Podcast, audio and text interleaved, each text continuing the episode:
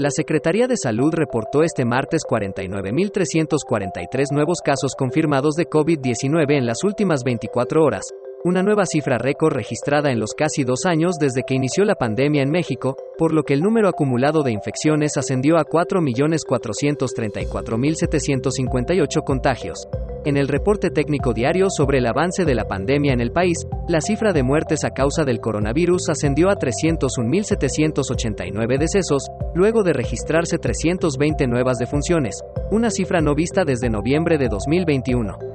El Instituto Nacional Electoral dio a conocer este martes que se logró la meta del 3% de las firmas necesarias, equivalente a 2.758.227 apoyos de la lista nominal, para organizar la primera consulta de revocación de mandato en México impulsada por el presidente Andrés Manuel López Obrador. En Tijuana un centenar de periodistas se manifestaron en las instalaciones de la Fiscalía General del Estado por el asesinato del fotoperiodista Margarito Martínez Esquivel ocurrido al mediodía del lunes los compañeros del gremio exigieron al fiscal general que el crimen no quede impune y que se dé con él, o los responsables, y se haga justicia.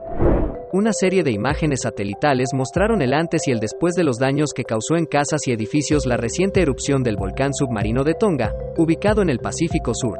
Tras la explosión, la compañía de infraestructura espacial, Maxar Technologies, dio a conocer una serie de imágenes satelitales en las que se puede apreciar cómo el archipiélago del Pacífico quedó totalmente cubierto de cenizas después de la erupción.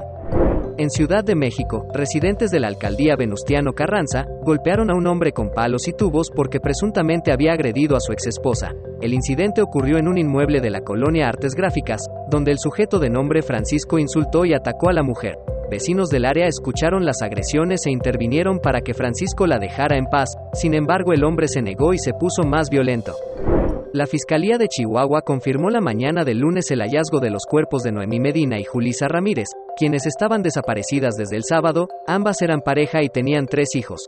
Los restos de las dos mujeres fueron encontrados dentro de bolsas de plástico sobre la carretera Juárez Porvenir, a la altura del poblado de San Agustín, en el Valle de Juárez, Chihuahua la Secretaría de Gobernación, la Comisión Nacional de Víctimas y el Consejo Nacional para Prevenir la Discriminación exhortaron a la Fiscalía de Chihuahua para esclarecer el asesinato tomando en cuenta la orientación sexual de la pareja dentro de la investigación.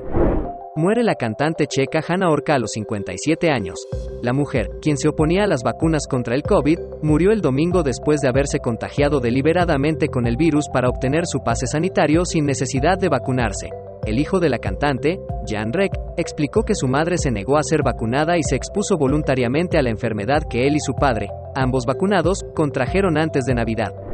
Una automovilista en Ottawa, Canadá, fue rescatada cuando se hacía selfies mientras su vehículo se hundía en un río congelado. El incidente ocurrió el 16 de enero, cuando la joven conducía su vehículo por el hielo formado en la superficie del afluente, sin embargo la delgada capa de hielo no soportó el peso. La mujer en lugar de ponerse salvo, se paró sobre la cajuela y comenzó a sacarse fotos. Por fortuna, la joven no resultó herida, pero la policía ha presentado un cargo en su contra por conducción peligrosa.